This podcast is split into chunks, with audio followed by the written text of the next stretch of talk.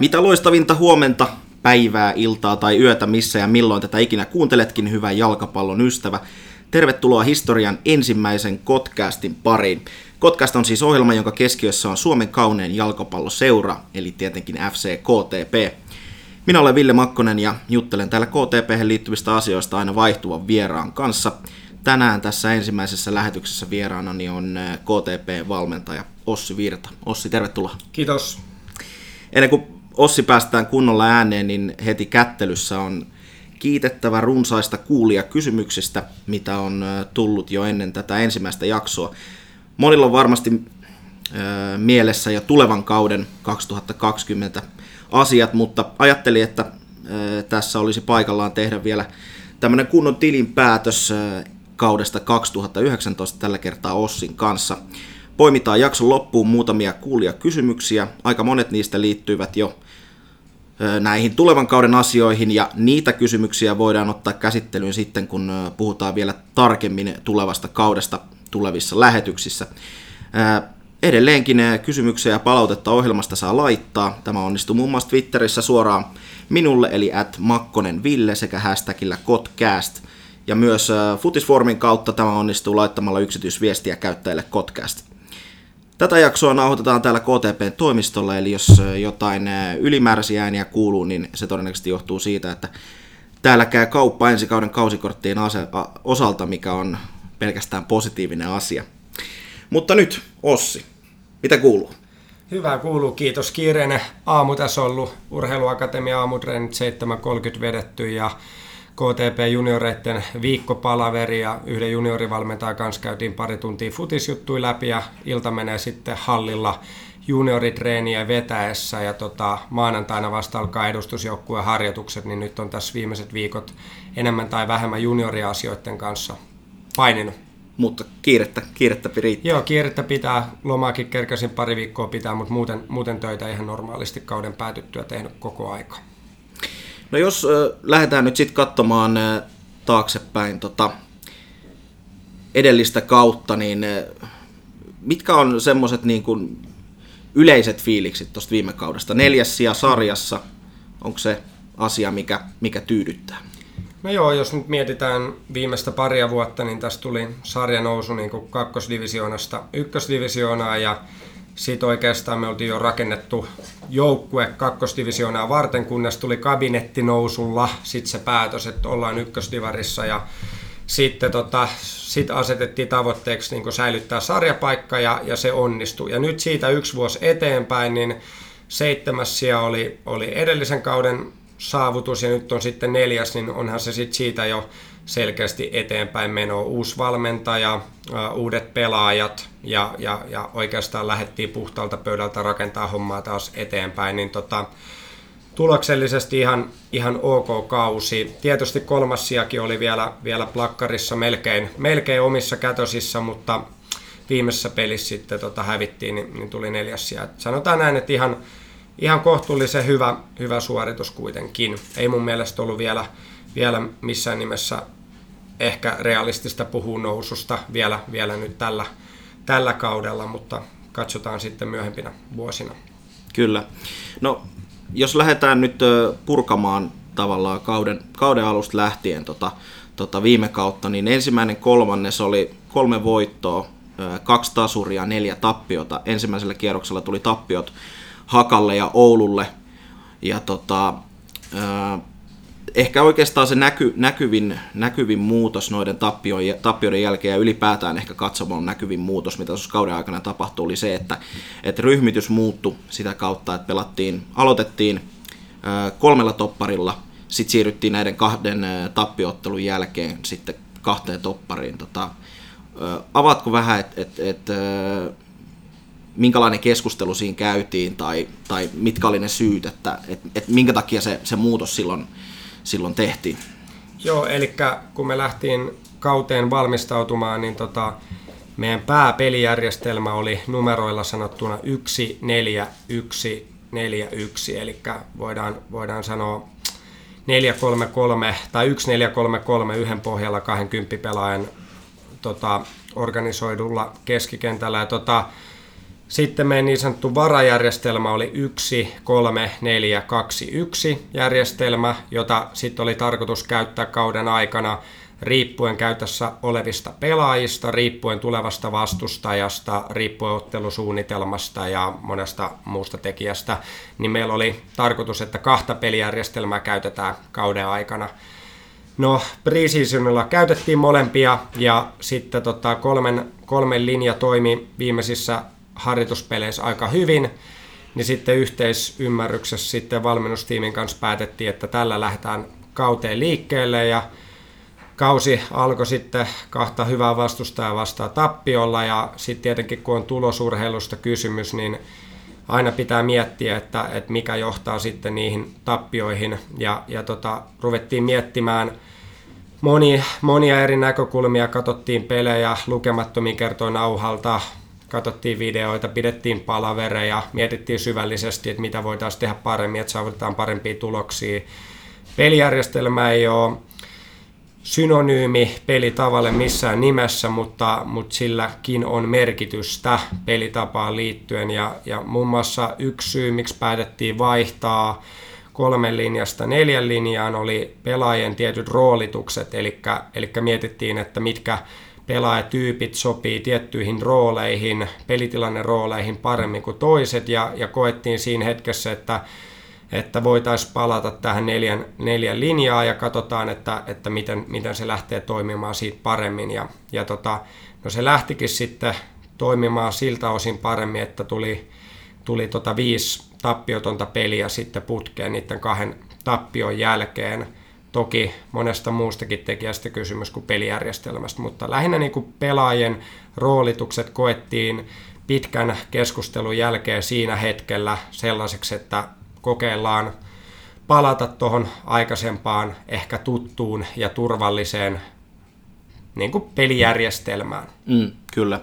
Ja siinä on, jos en ihan väärin muista, niin siinä taisi olla vielä samoihin aikoihin taisi tulla Sebastian Dolivon loukkaantuminenkin, että se varmaan myös vaikutti siihen, siihen niin kuin ratkaisuun jollain tavalla. Totta kai niin kuin käytettävissä olevilla pelaajilla on merkitys, että, että aina, aina niitä tulee loukkaantumisia, pelikieltoja aina, aina tota, väkisinkin muutama kaudessa ja vaikka tehtäisiin vaikka loukkaantumista eteen kovasti vammojen ennaltaehkäisevää työtä ja suunniteltaisiin ja mietittäisiin harjoituskuormitukset ja kaikki viimeisen päälle, niin niitä loukkaantumisia aina välillä tulee ja, ja, ja tota, pelikieltoja tulee, niin aina ei saada niitä parhaita pelaajia joka peliin, mutta ei sota yhtä miestä kaipaa, mutta totta kai sillä on merkitys.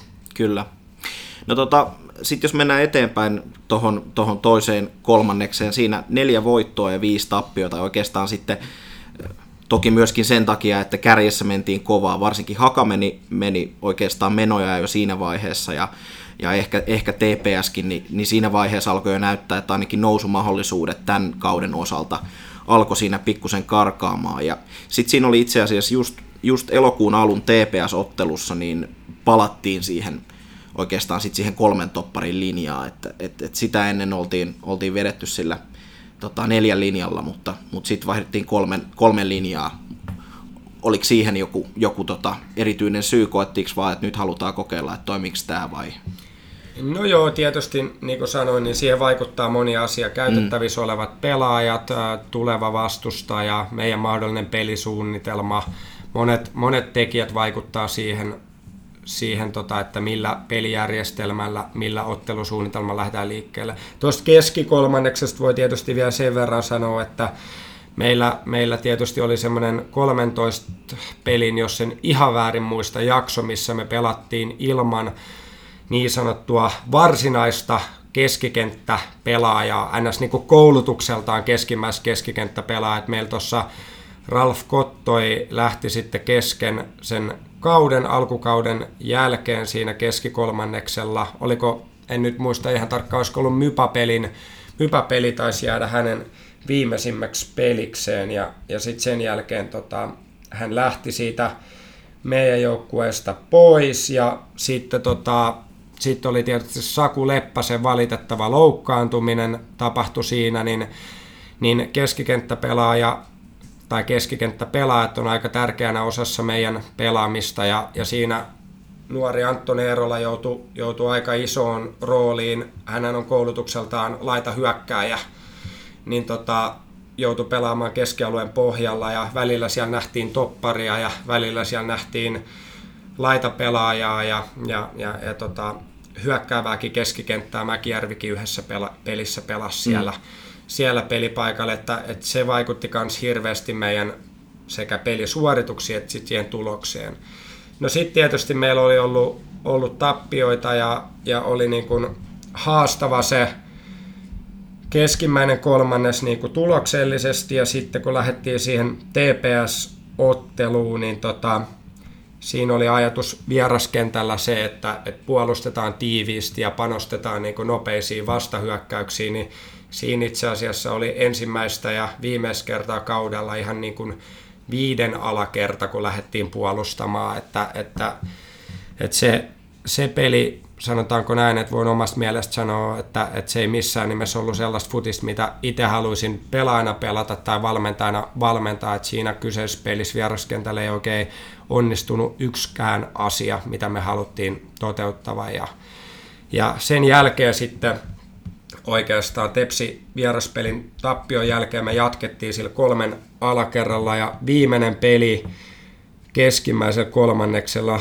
mä joudun välillä luntata tota meidän, meidän tota ottelu, ottelutuloskalenteri tässä näin, niin viimeinen peli pelattiin sitten TPVtä vastaan ja se päättyi sitten kotikentällä 6-1 voittoon ja siitä pelistä alkaen meidän sit kausi oikeastaan kääntyikin ihan selkeästi ja voidaan kohta käydä syitä, syitä lisää siihen. Joo, ja itse asiassa... Mutta vastauksena tuohon, että mm. TPS-peliin niin vaihettiin ikään kuin takaisin, niin se oli oikeastaan liitty siihen ottelusuunnitelmaan, mm, että mitä haettiin, että, että tiedettiin TPS vaarallisuus hyökkäyspäässä ja, ja tavoitteen oli, oli tota, tiivis puolustaminen syvällä ja, ja, ja sit siitä nopeat vastahyökkäykset tyhjiin tiloihin, mutta se ei missään tapauksessa onnistu. Ja jos mä en ihan väärin muista, muista niin nimenomaan just tuohon TPV-peliin, mistä mainitsit, niin hmm. taisi olla ensimmäinen ottelu, kun Thomas Agiri tuli siihen keskikentän pohjalle ja vaikka tuossa äsken sanoit, niin ei, yhtä miestä ei kaivata, mutta ei ole varmaan ihan täysin sattumaa, että kun Agiri tuli joukkueeseen ja pelaavaan kokoonpanoon, niin sen jälkeen tuli seitsemän voittoa, ainoastaan kaksi tappiota ja yksi tasuri. Joo, se on ihan sanomattakin selvä asia, että sillä oli tosi iso merkitys ja samoihin aikoihin myös Saku Leppänen kuntoutui ja liittyi harjoitusvahvuuteen ja pelaavaan kokoonpanoon. Et siinä oli oikeastaan melkein koko loppukausi. Meillä oli kaksi koulutukseltaan keskimmäistä keskikenttäpelaajaa pelaamassa yhdessä.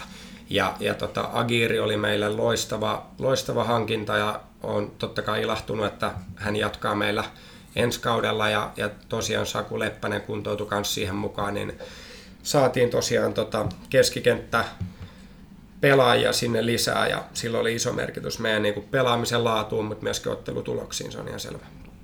Kyllä, ja, ja tavallaan mm, ei niin paljon huonoa, että jotain hyvääkin, jos mietitään, että, että siinä vaiheessa, kun ää, Kottoin sopimus purettiin, oli muistaakseni jotain pelin tai kentän ulkopuolisia asioita, mihin ne liittyi, siihen ei tarvitse sen enempää mennä, mutta tota, mutta tavallaan sitten sen seurauksena, vaikka siinä nyt mentiin aika pitkään ilman varsinaista pelaajaa, niin, niin sitten loppukaudesta saatiin Tomas Agiri, kenestä on varmaan aika paljon hyötyä ensi kaudella. Joo, kyllä, ehdottomasti. Mutta tota, jos käydään nyt sitten ää, vielä toi viimeinen kolmannes läpi, tosiaan voisi sanoa, että siinä oli ää, viimeisellä kolmanneksella oltiin paras joukkue. Kuusi voittoa, yksi tappio ainoastaan viimeisestä ottelusta ja sitten ää, kaksi tasapeliä. No vähän, vähän just ää, käytiinkin tuossa läpi, että, että silloin saatiin Agiri ja... Kuusi voittoa, yksi tasapeli. Niin. Joo. Ja tota, ää, niin käytiin läpi, että, että silloin saatiin Agiri ja Leppänen takaisin siihen keskentän pohjalle, mutta miten sä näet muita syitä, että minkä takia me oltiin silloin syksyn paras joukkue? Joo, täytyy muistaa, että tosiaan kun meillä, meillä uusi valmennus ja uusi joukkue, niin totta kai se hetken aikaa vaatii, että se meidän niin kuin pelitapa hitsaantuu yhteen. Totta kai kilpaurheilussa ja huippuurheilussa se pitää tapahtua nopeammin kuin, nopeammin kuin neljäs kuukaudessa, mutta, tota, mutta siis sanotaan, että totta kai se on luonnollista, että se peli, peli kehittyy kauden edetessä ja tosiaan kun saatiin tärkeät palaset siinä mukaan, niin se auttoi meitä. Ja itse asiassa meillä löytyi aika hyvät roolit, roolit niin kuin joukkueessa, että me saatiin vielä sitten vaikka erittäin hyvä hyökkää Kalle Multanen meiltä lähti pois, niin Tuukka Kurki kun tuli sinne keskushyökkääjäksi, niin Tuukka itse asiassa paransi meidän pelaamista monella eri tavalla. Eli kun hän on nopea, juoksuvoimainen pelaaja, niin esimerkiksi me tehtiin aika paljon maalejakin sellaisista tilanteista, että me esimerkiksi murtauduttiin laidalta ja Tuukka teki ensimmäisenä maalia lähimpänä olevana hyökkään juoksun maalia kohti, jolloin vastustajan topparit vetäytyi lähemmäksi omaa maalia ja tila tuli siihen topparien ja vastustajan topparien ja keskikenttäpelaajien väliin niin sanottuun takaviistoon tai cutbackiin englanninkielisillä termeillä ja tämän tyyppistä takaviistosyötöistä sitten tehtiin useampikin maali loppukaudesta ja, ja useasti syy oli siinä, että Tuukka teki niillä juoksuillaan tiloja niihin alueisiin. Toinen asia, meidän keskustan murtautuminen parani, koska Tuukka piti peliä pitkänä, venytti vastustajan puolustuslinjaa, jolloin vastustajan puolustus- ja keskenttälinjan väliin kymppialueelle tuli enemmän tiloja ja, ja tota, päästiin pelaamaan sinne sinne sitten ja, tota, ja sitä kautta murtauduttuu myös keskeltä useammin, paremmin, tehokkaammin, monipuolisemmilla malleilla. Eli, eli se oli yksi semmoinen tärkeä, tärkeä mun mielestä hyvä, hyvä lisä, mikä meidän hyökkäyspelaamiseen tuli, tuli tota sitten. Ja itse asiassa kun Agiri tuli, niin, niin tota, meidän, meidän hyökkäyksien kesto piteni. Meillä oli itse asiassa sarjassa top kolme tai top kaksi, joissain tilanteissa top yksi, niin tota, kun me tehtiin maaleja, niin meillä oli pisimpiä hyökkäyksiä, jotka päättyi sitten maaliin. Eli selkeästi Agiri toi meille pallolliseen pelaamiseen hirveästi lisää. Tuli, tuli pallon hallintaa, enemmän syöttöjä, enemmän syöttöketjuja, enemmän luotuja maalintekotilanteita ja, ja, ja tota, tosi paljon niin kuin lisää meidän pelaamiseen. Itse asiassa meidän koko sarjan paras oltiin syöttöjen nopeudesta ja syöttötempossa, kun, kun tiedän, että, että se voisi olla nopeampaa ja pitäisi olla nopeampaa meidän pallollinen pelaaminen ja pitäisi edetä vielä nopeammin tietyissä tilanteissa totta kai suoraviivaisemmin kohti maalia niin kuin kotkalainen yleisö toivoo ja, ja, ja totta kai siihen pyritäänkin, jos sen sauma on, mutta itse asiassa ihan tilastollisestikin meillä liikkui niin sanotusti pallo nopeammin kuin yhdelläkään joukkueella koko sarjassa tilastollisesti, niin varmasti Agirikin mahdollisti sen, eli, eli pallokin liikkuu nopeammin kuin mitä enemmän. Meillä on syöttövaihtoehtoja pallollisella, miten paremmin me ollaan sijoitettu kentällä, miten parempia tukiliikkeitä me tarjotaan, mitä nopeammin me tehdään päätöksiä ilman palloa, mitä paremmin me havainnoidaan, ennakoidaan tilanteita, mitä vähemmän me käytetään kosketuksia, millä kovuudella pallo liikkuu, pelaa toiselle ja, ja, ja niin poispäin, niin kaikki nuo tekijät vaikuttaa tietysti siihen syöttötempoon niin sanotusti, niin sekin kasvoi merkittävästi sit, sit kauden aikana. Ja, ja tota, se oli yksi, yksi juttu ainakin, mikä, mikä pelillisesti niin muuttui, että se keskitystilanteissa luotiin enemmän paikkoja, keskustan murtautumisessa luotiin enemmän paikkoja, pallohallinta, syöttömäärät, syöttöketjut kasvo, syöttötempo kasvo, tilanteen vaihdot parani, eli harjoiteltiin nopeita vastahyökkäyksiäkin kauden aikana enemmän ja enemmän, mitä loppuun kohti tultiin, niin saatiin niitä ainakin vähän parannettua myös, että pallon riistojenkin jälkeen tuli muutamia maaleja tehtiin, esimerkiksi oltiin vaikka viikko harjoiteltu vastahyökkäyspelaamista, nopeita vastahyökkäyksiä riiston jälkeen, niin niitä, niitäkin, niissäkin tilanteissa luotiin paikkoja, tehtiin maaleja viimeisellä kolmanneksella enemmän kuin aikaisemmin, että sekin oli yksi lisäelementti, mikä mun mielestä tuli meidän pelaamiseen vielä viimeisellä kolmanneksella. No. Nyt puhutaan vain pallollista pelistä. Tietysti puolustuspelaaminen, tilanteenvaihto hyökkäämispuolustamiseen ja tilanteenvaihto plussa niin on myös pelin vaiheita. Erikoistilannepelaaminen on myös pelin vaiheita. Kyllä. No mainitsit tuossa ton, ton nopean ja, ja, ja suoraviivaisemman etenemisen ja, ja myöskin sen, niin kuin, että sitä yleisö myös täällä haluaa nähdä, niin miten, miten sä, sä näet sen, toi yleisö voi antaa täällä aika paljon myöskin painetta. Tuntuuko se teille valmentajilla, tai näet sä, että se näkyy pelaajissa jollain tavalla, että, että täällä nimenomaan halutaan, että, että sitä peliä viedään niin kuin eteenpäin ihan koko ajan. Joo. Meillä valmentajissa ei näy, mutta mä uskon, että se näkyy pelaajissa joissakin. Voi olla, että joku ulkomaalainen pelaaja ei tietenkään ymmärrä, mitä sieltä katsomosta huudetaan, niin häneen se ei varmaan vaikuta. Tai johonkin kokeneeseen pelaajaan, joka on on kuullut sitä samaa huutoa muillakin paikkakunnilla, niin ei varmaan vaikuta, mutta voi olla, että johonkin nuorempaan pelaajaan voi vaikuttaa tai, tai johonkin niin sanotusti herkempää yksilöä voi, voi vaikuttaa sitten. Et ei me sillain valmentajana sitä, sitä mietitä niin, niin paljon. Totta kai mekin halutaan tarjota peliä, josta yleisö nauttii ja jossa yleisö viihtyy ja jossa tulee maalitilanteita ja maaleja ja, ja, ja se on semmoista peliä, mistä yleisö nauttii totta kai ja, ja, ja halutaan sillä lailla palvella tietysti meidän, meidän asiakkaita eli, eli katsojia ja, ja, ja näin, mutta ei se sillä lailla – ei se meille tuo niin kuin painetta, että eikä me oikeastaan kuulla tai kuunnellakaan niin vahvasti, mitä yleisö siellä pelin aikana huutaa, että me yritetään mahdollisimman paljon keskittyä niiden pelaajien auttamiseen ja tukemiseen pelin aikana ja, ja keskitytään siihen, että saataisiin hyviä tuloksia siellä peleissä. Että ei, se, ei se meihin vaikuta. Pelaajiin varmaan voi johonkin vaikuttaa, että sit pitää kysyä yksilöllisesti heiltä, että en, en voi sillä ihan yleistä. Kyllä. No tota, nyt jo vähän, vähän mentiin tuohon sanoit, sanoit, että valmennukseen ei vaikuta, mutta ää, käydään nyt vielä läpi toi teidän työnjako, eli teidän niin kuin valmennusjohdon, siinä on Arko Arbeiter on päävalmentaja, sitten sinä olet apuvalmentaja ja sitten Indrek Zelinski myöskin, niin tota, käyt se läpi vähän, että et, et, mitkä on teidän, minkälainen teidän työjako on? Joo, tietysti se on luonnollista, että Argo päävalmentajana niin tietysti sitten johtaa meidän valmennustiimiä ja hän sitten tota, määrittelee meidän työnjaon ja, ja, ja tota, vastaa niin kuin siitä, siitä, mitä me tehdään ja, ja organisoi meidän työtehtävät ja, ja näin. Käytännössä se menee sillä tavalla esimerkiksi arjessa, että, että tota, me aina päivittäin kokoonnutaan useampi tunti ennen treenejä ja, ja tota, mietitään sitten yhdessä, että mitä, mitä me tehdään kussakin harjoituksessa kunakin päivänä. Totta kai meillä on selkeä vuosi, jakso, viikko, suunnitelmat olemassa jo suuntaa antavasti tietenkin tarkasti tehtynä etukäteen, mutta totta kai joka päivä vielä erittäin tarkasti mietitään se yksittäinen harjoituskerta suhteessa niihin meidän suunnitelmiin, suhteessa tulevaa vastustajaa, suhteessa käytettävissä olevaa aikaa, mitä meillä on siihen seuraavaan peliin ja, ja näin poispäin ja olosuhteisiin ja niin edelleen. Ja, ja tota, meillä oli alkukaudesta Kaspar Ivaski fysiikkavalmentajana, niin hän yleensä veti vammoja ennaltaehkäisevät pre-activationit ennen treenejä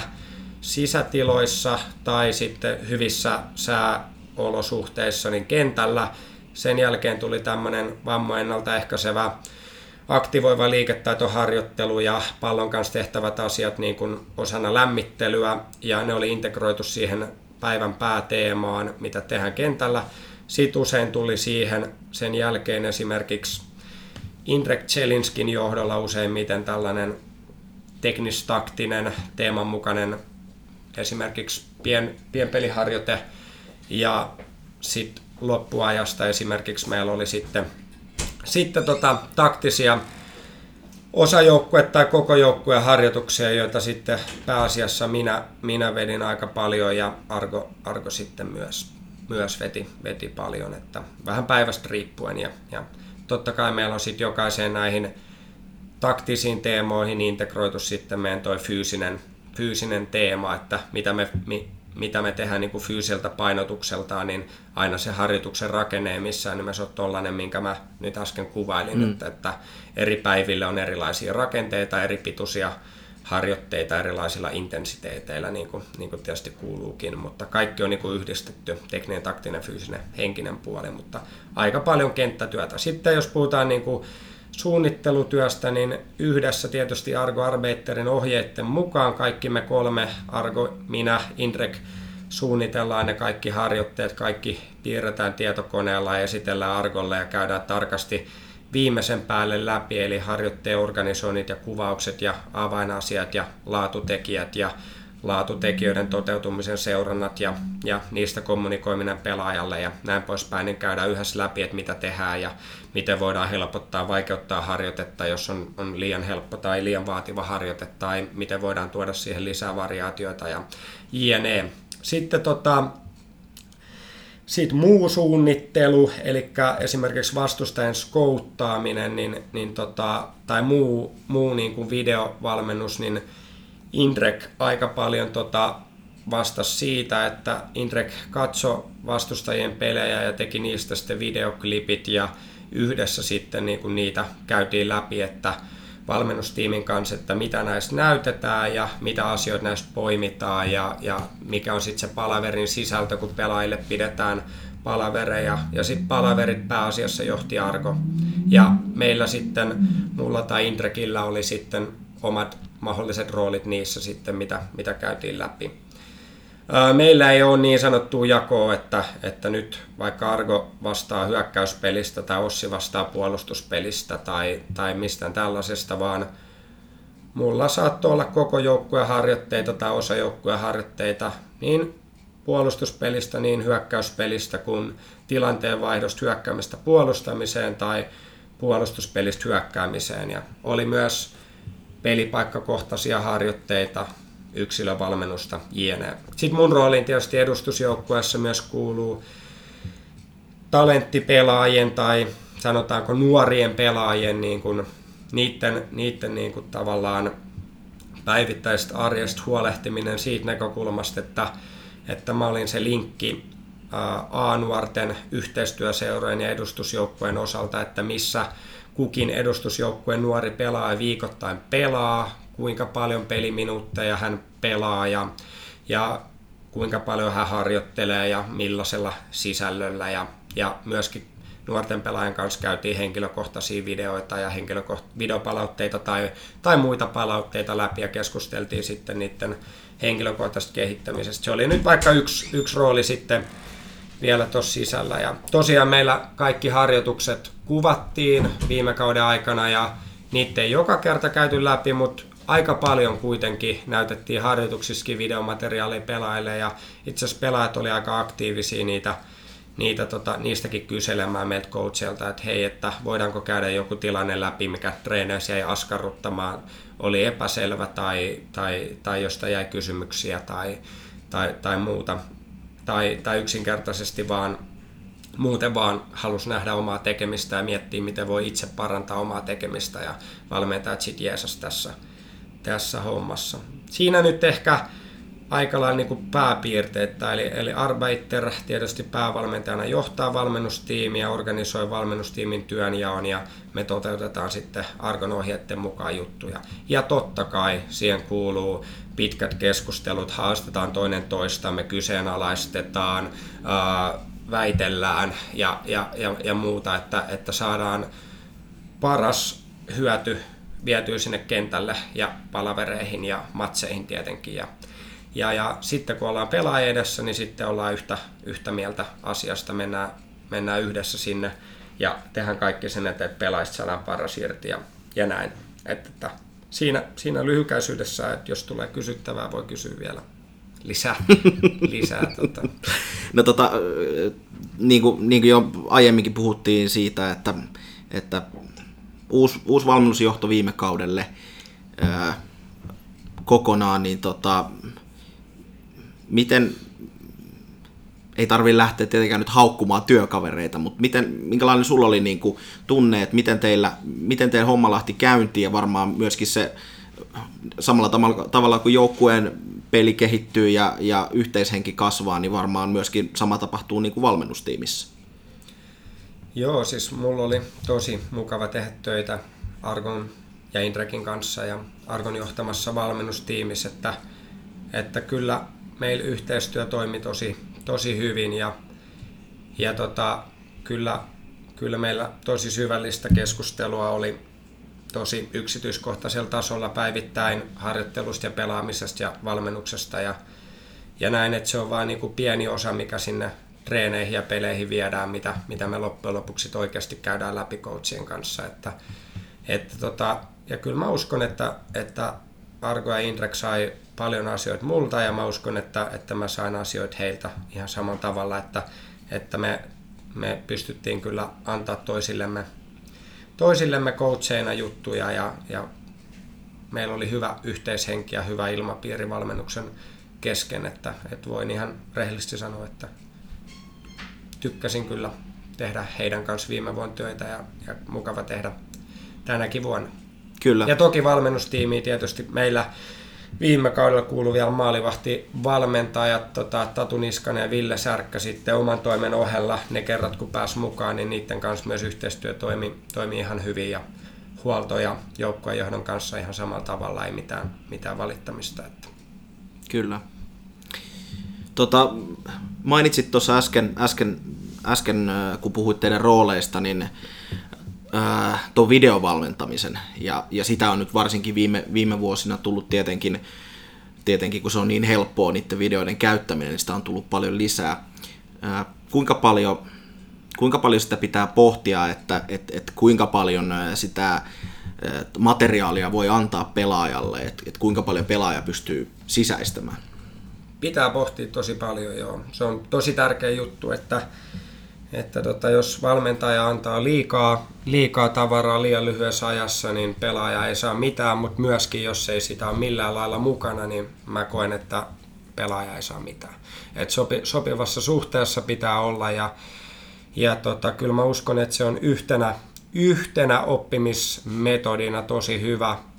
Joku oppii näkemällä, tekemällä, kuulemalla, näitä kaikki yhdistelemällä, niin kyllä mä uskon, että kun kaikki aistit on, on käytössä, niin siitä on ilman muuta niin kuin hyötyä siinä oppimisen tehostamisessa. Eli, eli kun me harjoitellaan jotakin asiaa ja sitten me pelissä yritetään toteuttaa sitä asiaa mahdollisimman tuloksekkaasti, niin me pystytään sitten muun muassa videoita hyödyntämällä todentaa sitä, ollaanko me onnistuttu niissä harjoittelun painopisteissä, mitä siellä pelissä on.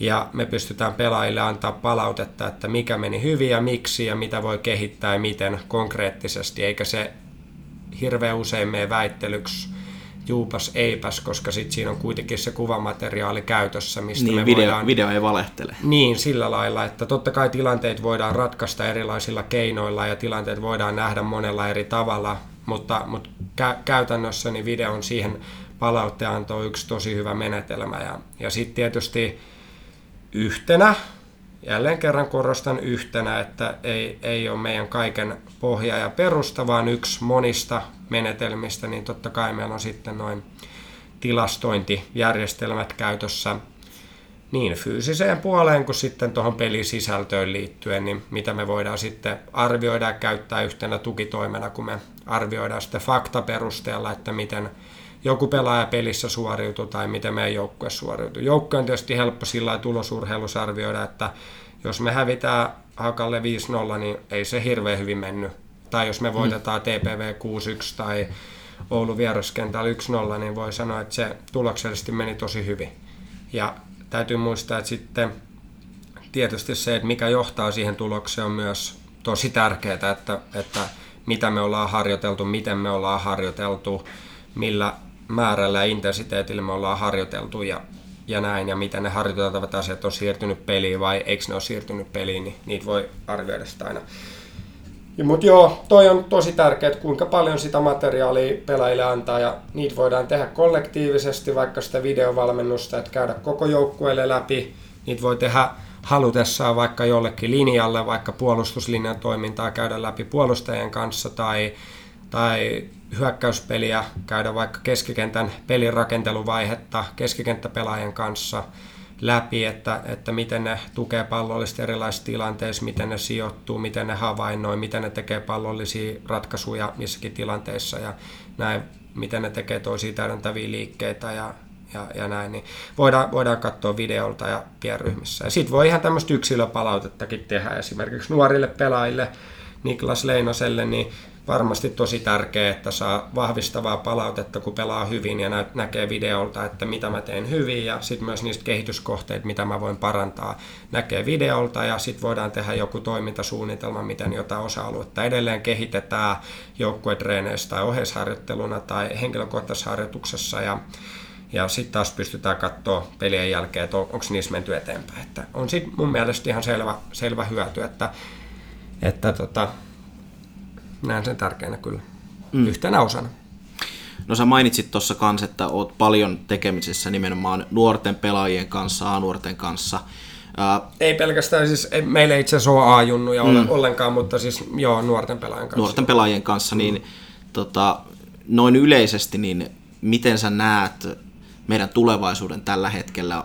Minkälaisia, onko siellä tulossa pelaajia edustusjoukkueeseen vielä vai, tota, vai miten sä näet meidän, meidän nuorten junioreiden tilanteen niin kuin tällä hetkellä?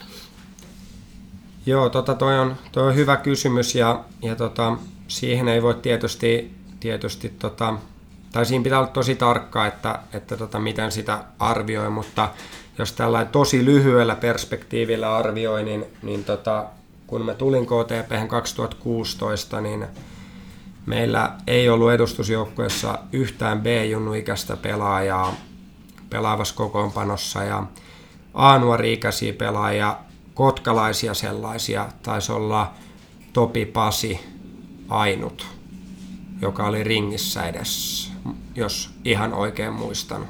Saa korjata, jos se on väärässä. Ja nyt meillä on ringissä kymmenen pelaajaa.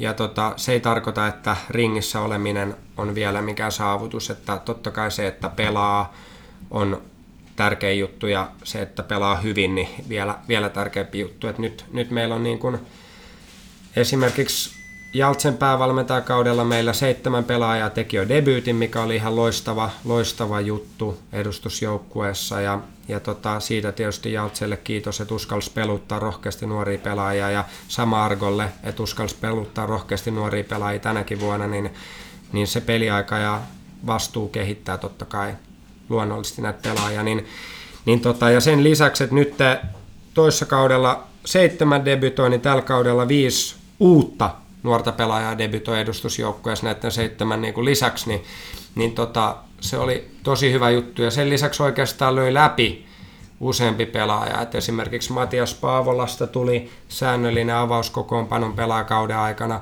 Anton Eerola osittain toki pakon edestäkin, mutta, mutta tota, tuli meille tosi iso rooliin keskikentälle kesken kauden ja pelasi lähes toista kymmentä peliä siellä, siellä kauden aikana, niin, niin tota, kyllähän tämmöiset läpilyönnit on hienoja juttuja. Ja sitten loppukaudesta vielä vasta 16-vuotias Niklas Leinonen, en tiedä oliko jopa 15, en, en muista ihan tarkkaan, mutta 03 syntynyt ja 2019 kun oli vuosi, niin 15 tai 16-vuotiaana niin pelasi meillä jopa avauskokoonpanossa pelejä ja tuli vikat viisi peliä kehivaihdosta tai avauksessa.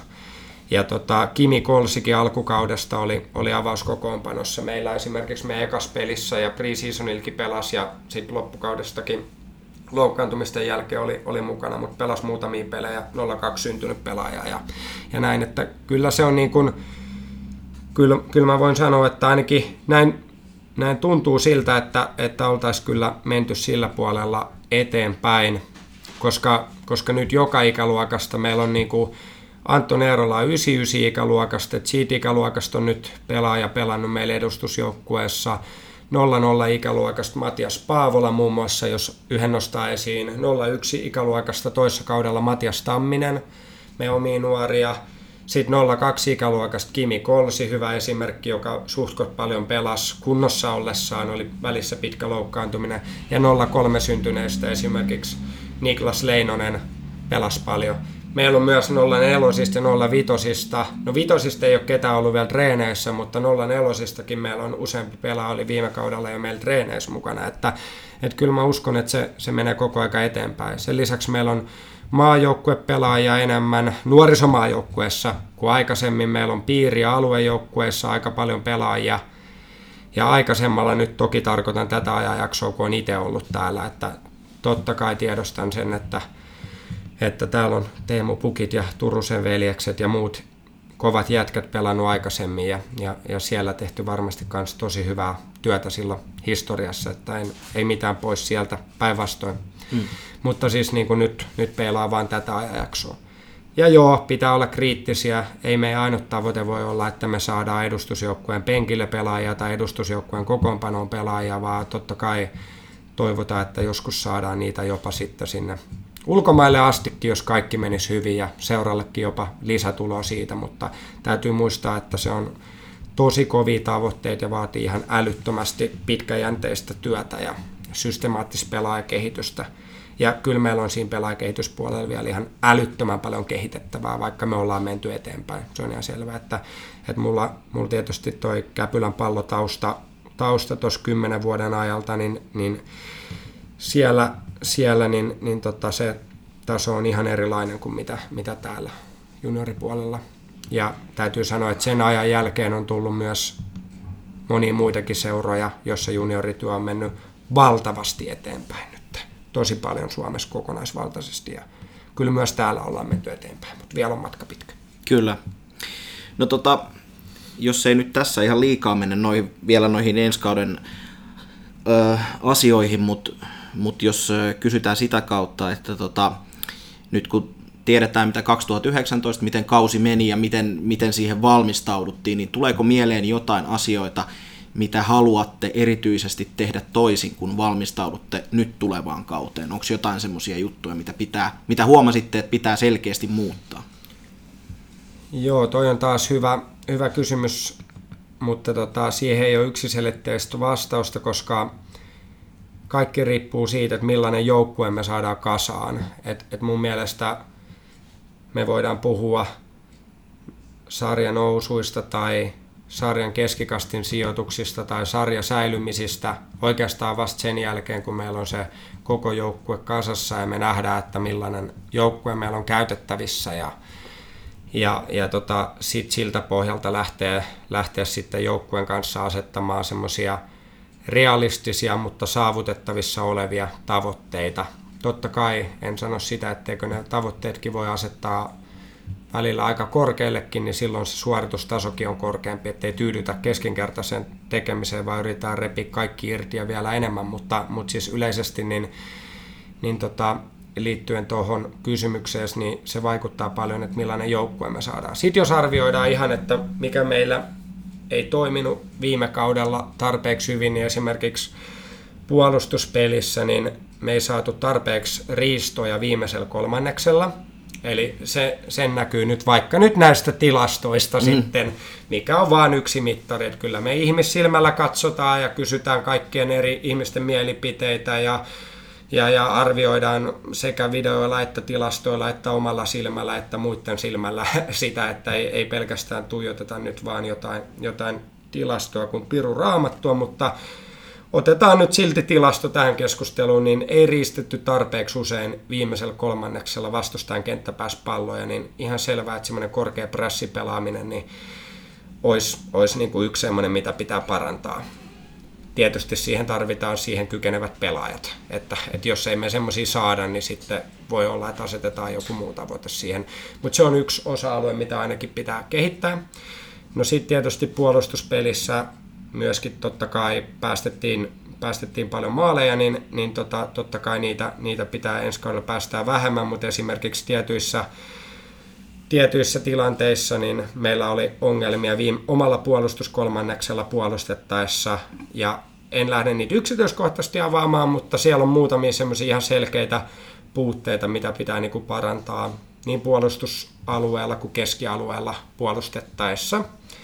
Ja sitten tilanteen vaihdot molempiin suuntiin, eli tilanteen vaihto puolustamisesta hyökkäämiseen yksi juttu, meidän pitää sitä vaihetta pelistä parantaa, eli kun me saadaan pallon riistoja, milloin me lähdetään nopeeseen vastahyökkäykseen ja luodaan suoraviivasti maalintekotilanne, niin niitä, niitä kehittää lisää tai milloin on sitten järkevämpi hetki esimerkiksi nopealla painopisteen vaihdoksella vaihtaa kaistaa ja murtautua sitten sieltä, eli esimerkiksi nyt sitten termejä käyttää vaikka puolinopealla vastahyökkäyksellä ja milloin sitten meillä on järkevämpi sitten saada pitempi pallokontrollihyökkäys, millä, millä sitten pallon riston jälkeen edetään, niin ylipäätään sitä vaihetta pitäisi kehittää ja pallon menetyksen jälkeinen toiminta on tietysti tärkeä, eli tilanteenvaihto miinus, sitä pystyy ehdottomasti vielä hirveän paljon kehittämään. Tuossa nyt muutamia juttuja.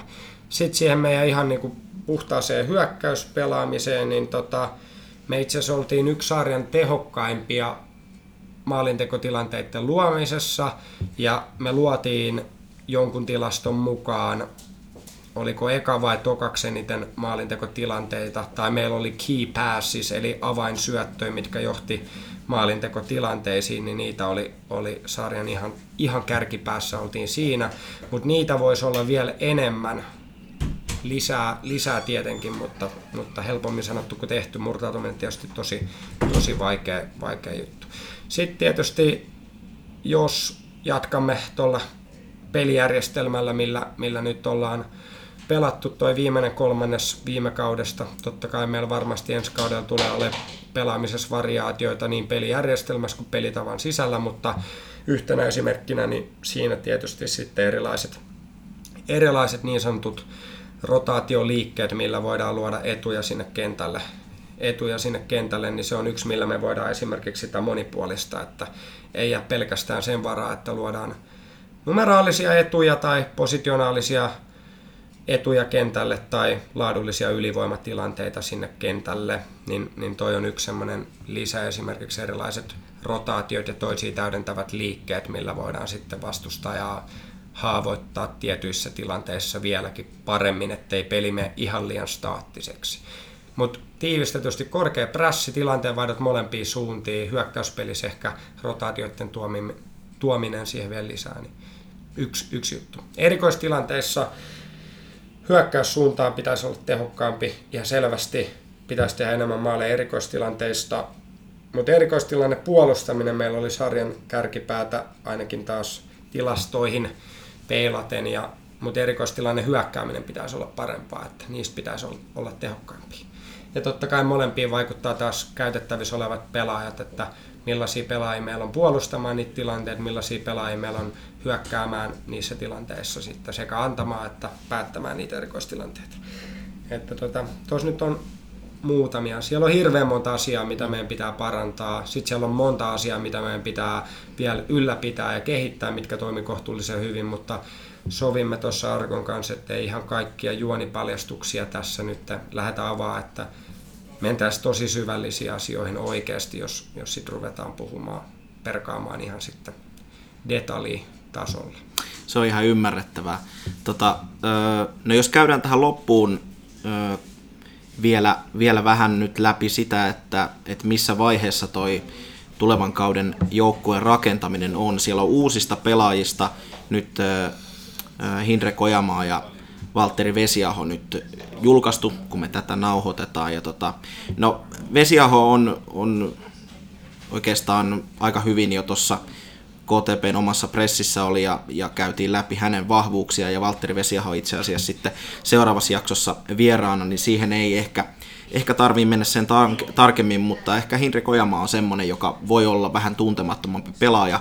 VPSstä tuli tänne ja tota, ää, mun oma, oma niin kuin ajatus hänestä, kun olen muutaman kerran nähnyt, nähnyt miehen pelaavan Vepsun paidassa, niin tota, tekee ainakin kovasti töitä siellä.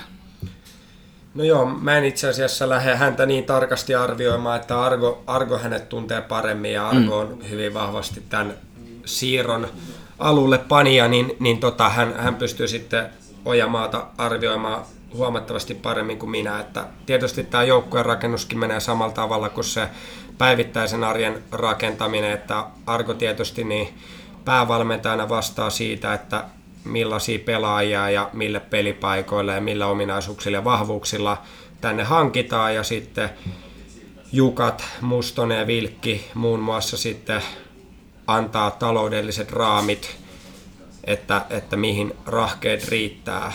Ja sitten me muut valmentajat sitten voidaan kertoa oma mielipide ja keskustella ja antaa plussat ja vahvuudet omasta näkökulmasta, että hankintaako joku pelaaja vai ei, ja pidetäänkö esimerkiksi joku viime kauden pelaaja vai ei. Mutta sitten Argo tekee viimeiset päätökset urheilullisesta näkökulmasta ja johtajat totta kai tekee sitten päätökset siitä taloudellisesta puolesta mm.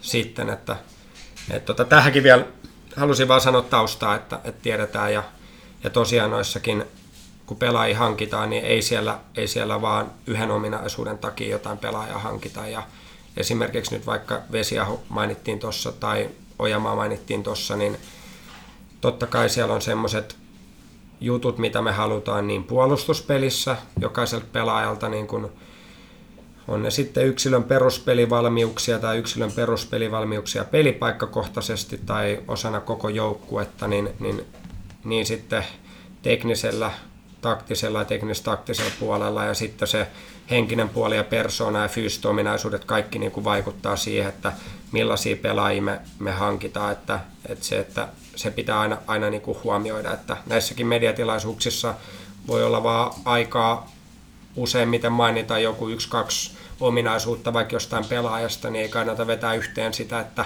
pelaaja on tollainen tai tollainen, mm. mutta, mutta saa, saa jonkin, jonkin kuvan siitä. Ja mun mielestä meillä pitää kuitenkin olla variaatioita erilaiseen pelaamiseen, vaikka meillä on joku valittu pelitapa, että mainitsit on Ojamaan periksi antamattomuuden, niin se on kyllä sitten taas sellainen juttu, mikä pitäisi olla kaikilla pelaajilla, että mm. jokainen pelaaja antaa viime, jokaisen viimeisen he, ää, tota, vesipisaran sinne kentälle, hikipisaran sinne kentälle, antaa kaikkensa, taistelee ja tappelee joka pallosta ja, ja repii ja raastaa niin sanotusti niin, niin siellä kentällä ja, ja, ja, ja näin, että, että se on myös, myös niin kuin tietysti itsestään selvä Ja se tietenkin tiedetään myös, että sen yleisö täällä haluaa nähdä. Joo, ja niin me valmentajatkin, se on, mm. se on ihan selvä. Ja mikään pelityyli ei, ei, ei tota sulje pois sitä, etteikö pitäisi olla periksi antamatonta kaikkea antavaa peliä ja, ja, ja tota, jättää itsestä aina paras kuva sinne kentälle.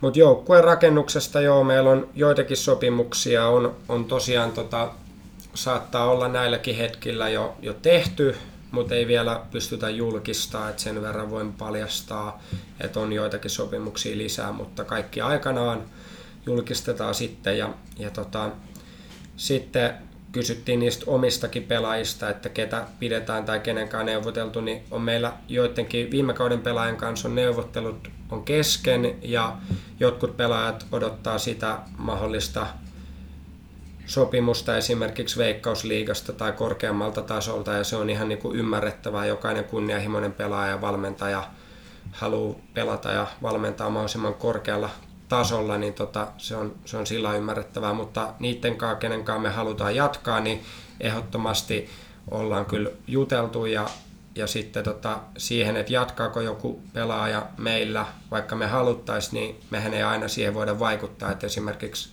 semmoinenkin asia kuin vaikka pelaamisesta maksettava korvaus, niin voi vaikuttaa siihen, että saadaanko me pidettyä vaikka joku pelaaja, mm. mikä me haluttaisiin.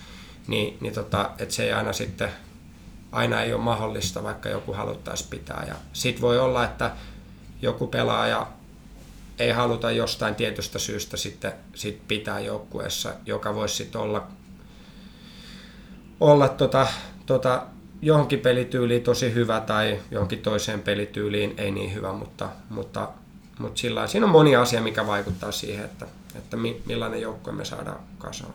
Mm. Tuosta tuli yksi ihan mielenkiintoinen kuulijakysymys liittyen siihen, mitä mainitsit nimenomaan tässä Valtteri Vesiahon tiedotustilaisuudessa liittyen, että, että haetaan tällä hetkellä ainakin vasenjalkaista topparia. Kysymys kuuluu näin, että miksi yhden topparin pitää olla vasenjalkainen? Eikö tämä karsi pois monta varten otettavaa oikeajalkaista vaihtoehtoa? Ja mitä etua saadaan vasenjalkaisesta topparista? Joo, lähtökohtaisesti etitään mahdollisimman hyvää topparia, mikä voidaan saada. Et ei, ei varsinaisesti pelkästään jonkun jalkasta toppari, mm. että, että ehkä se, sekin kommentti on jollain tavalla vähän väärin ymmärretty, mitä, mitä silloin on tarkoitettu. Että sanotaanko näin, että, että siitä on hyötyä, että meillä on oikea ja vasenjalkaisia toppareita, niin kuin siitä voi olla hyötyä, että meillä on vaikka keskushyökkäänä joku pelaaja, jolla, jolla tota, on hyvät nopeusominaisuudet, joka on hyvä menee linjan taakse, tai joku, joka on erittäin hyvä pelaamaan linjojen välissä ja antamaan viimeisiä ratkaisusyöttöjä kymppialueelta sinne linjan taakse. Et, et, et, vähän liittyy tuohon. Ja sitten joku kysyy, että mitä hyötyä, niin totta kai jos meillä on pelaaja, jonka molemmat jalat on täydellisiä tai riittävän hyviä pelaamaan, niin ei tarvi erikseen olla jompikumpi jalkainen, että ihan mielellä otetaan molempia jalkaisia pelaajia. Sitten jos mietitään sitä, että jos on heikko vasen jalka tai on erinomainen vasen jalka, niin onhan sillä merkittävä hyöty. Että esimerkiksi meillä on ollut sen ajan, kun vaikka itse on ollut KTPssä, niin meillä ei esimerkiksi ole ollut vasenjalkasta topparia yhdelläkään kaudella mun aikana. Ja miten se on vaikuttanut esimerkiksi siihen, niin luonnollisesti vastustaja haluaa ohjata meidät tietenkin sinne puolelle, missä ei ole luontaista vasemman jalan pelaajaa. Ja, ja tota, sitten kun jos se vasen jalka on selvästi heikompi kuin oikea jalka, niin monesti se johtaa sit siihen, että me joudutaan esimerkiksi pelaamaan alaspäin, kun ei, ei ole niin kuin työkalupakissa tietyn tyyppisiä syöttöjä eteenpäin. Tai se johtaa näin kansankielellä safety-pelaamiseen, että me pelataan vaikka se toppari laitapakkisyöttö siihen, kun meillä ei ole ehkä kykyä avata palloa vaikka linjan taakse tai painottoman puolen laiturille ristipallolla ilmassa tai painottoman puolen kymppipaikalle maata myöten linjojen läpi yläjalalle positiiviseen peliasentoon diagonaalikulmaan, niin tai pelintekoalueelle KK-pelaajalle toiseen liikkeeseen painottomalle puolelle, niin jos ei kykyjä antaa tota, niin sehän rajaa hirveästi meidän pelin avaamista ja sitten se saattaa näyttää vähän hassulta, jos aina syötetään sinne pakille tai aina syötetään alaspäin maalivahdille. Et se ei välttämättä johdu siitä, että ei pelaajat olisi oikeassa paikasta, että valmentaja ei haluaisi, että pelata eteenpäin, vaan se saattaa johtua, että ei työkalupakissa ole kyky pelaa eteenpäin sinne alueelle, minne, minne halutaan, vaan joutuu pelaamaan ikään kuin samasta kaistasta. Että toki jos on oikea jalkainen pelaaja, joka vasurilla pystyy tämän tekemään yhtä hyvin kuin oikealla tai lähes yhtä hyvin kuin oikealla niin totta kai se sopii meille tosi hyvin, että ei ole missään nimessä mikään itseisarvo, niin kumpi jalkainen on pelaaja. Et, et, et muun, muassa, muun muassa yksi ominaisuus, mikä voidaan katsoa etuna, kun pelaajaa etitään, voi olla se, että pystyy syöttämään myös sillä vasemmalla jalalla. Ja, ja se etu on nimenomaan liittyy tuohon pelin avaamiseen. Ja monesti sitten, monesti sitten tota, joudutaan tehdä se oikeajalkaisella pelaajalla pressin alla vastustaja ohjaa meidät sinne vasemmalle puolelle, niin joudutaan miettimään esimerkiksi jos siellä on yksi kärki ja peittää toppari toppari syötö, niin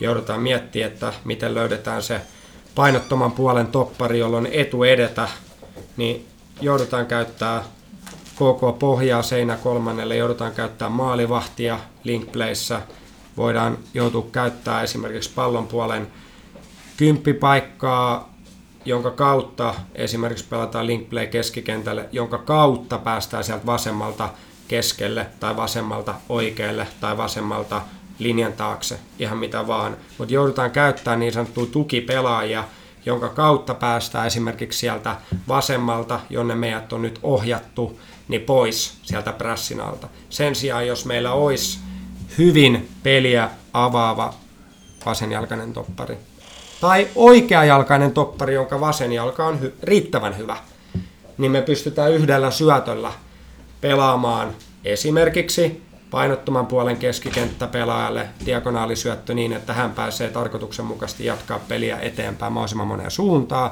tai painottoman puolen kymppipaikalle, tai jopa suoraan linjan taakse hyökkää läpiajoon, tai jopa hyökkää jalkaan, tai vaikka laittamaan ristipallon yleisön toivomuksesta sinne vastakkaisen puolen laiturille täyteen vauhtiin juoksuu suoraan maalipaikkaa ihan täydellisellä pallolla, niin, niin jos siinä nyt on muutama hyöty, mitä, mitä siitä, siitä voi olla, niin nimenomaan se, että me päästään luontaisesti pelaamaan sieltä prässin alta pois. Sama pätee tietysti oikealla, oikealla pelaamiseen, mutta haluan vielä korostaa, että ei missään nimessä ole ainut kriteeri, että kumpi jalkainen on. Että hyvä pelaaja pitää olla. Ja esimerkiksi nyt jos vaikka korostetaan sitä prässipelaamista, niin mitä, mitä se vaatii, että, että tota, jos mietitään fyysisiä ominaisuuksia, että jos me halutaan vaikka prässätä korkealta, niin puolustuslinjan pelaajalta se voi vaatia sitä, että pitää olla riittävästi nopeita jalkoja puolustamaan niin sanotusti pelin syvyyssuunnassa eteenpäin, jos näin kansankielellä sanotaan. Tai jos meillä on linja korkealla ja tulee pitkä pallo linjan taakse, niin luonnollisesti sillä pelaajalla siellä puolustuslinjassa pitää olla hyvän ennakointi- ja havainnointi- ja päätöksentekokyvyn lisäksi myös riittävän ripeitä jalkoja sitten jahtaamaan niitä pitkiä syöttöjä, mitkä sinne tulee.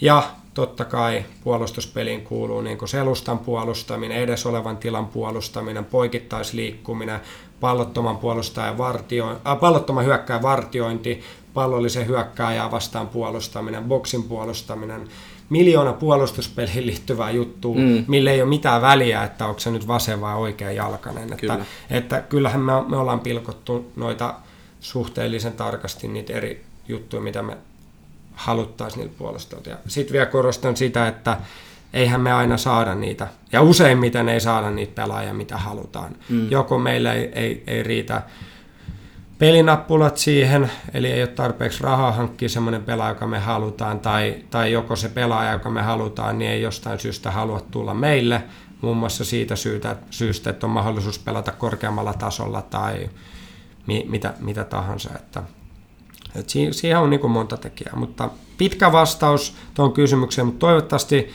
kysyjä sai siihen riittävästi informaatiota. Ihan varmasti, ihan varmasti sai.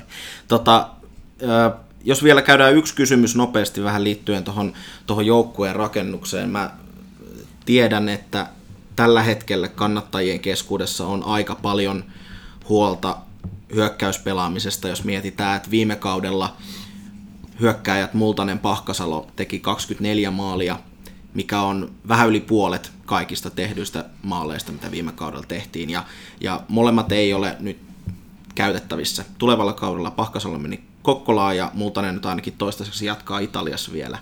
Niin siinä on aika isot saappaat täytettäväksi niille pelaajille, ketkä, ketkä sinne kärkeen tulee. Joo, kyllä. kyllä tota.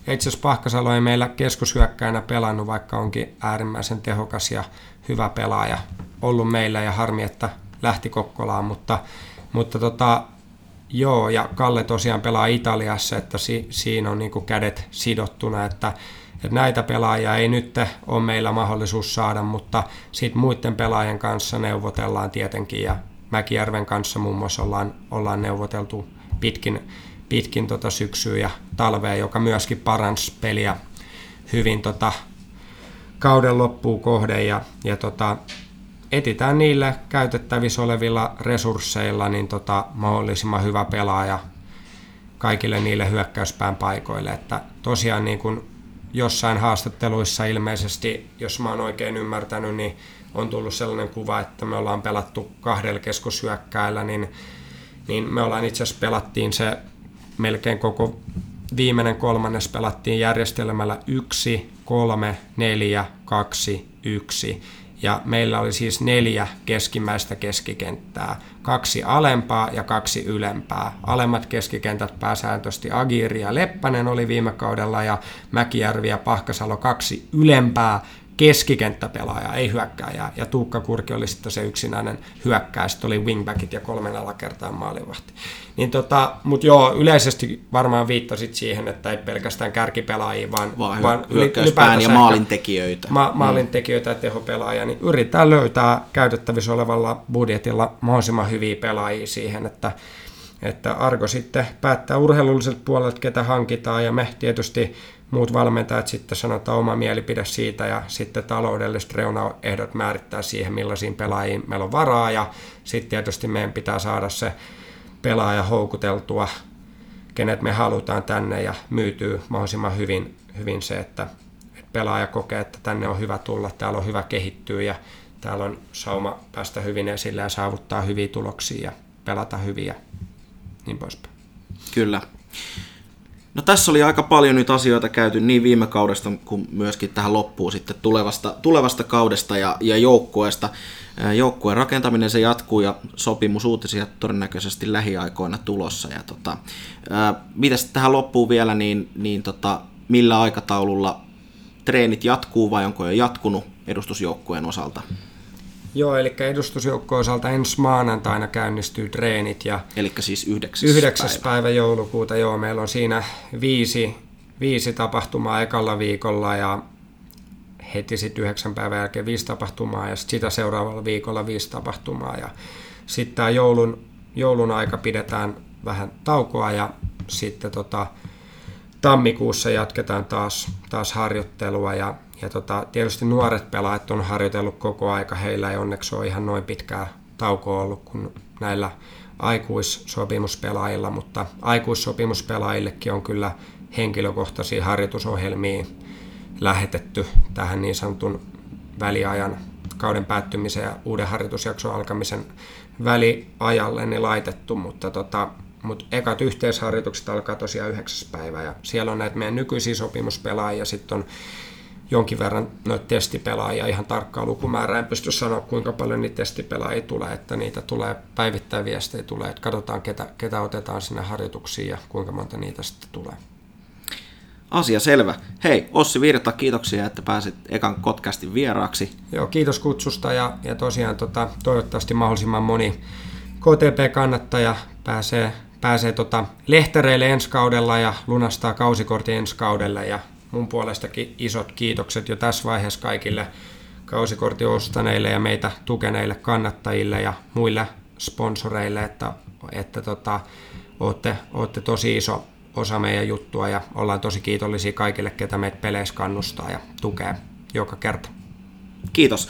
Ja tulevassa jaksossa tosiaan vieraana sitten Valtteri Vesiaho.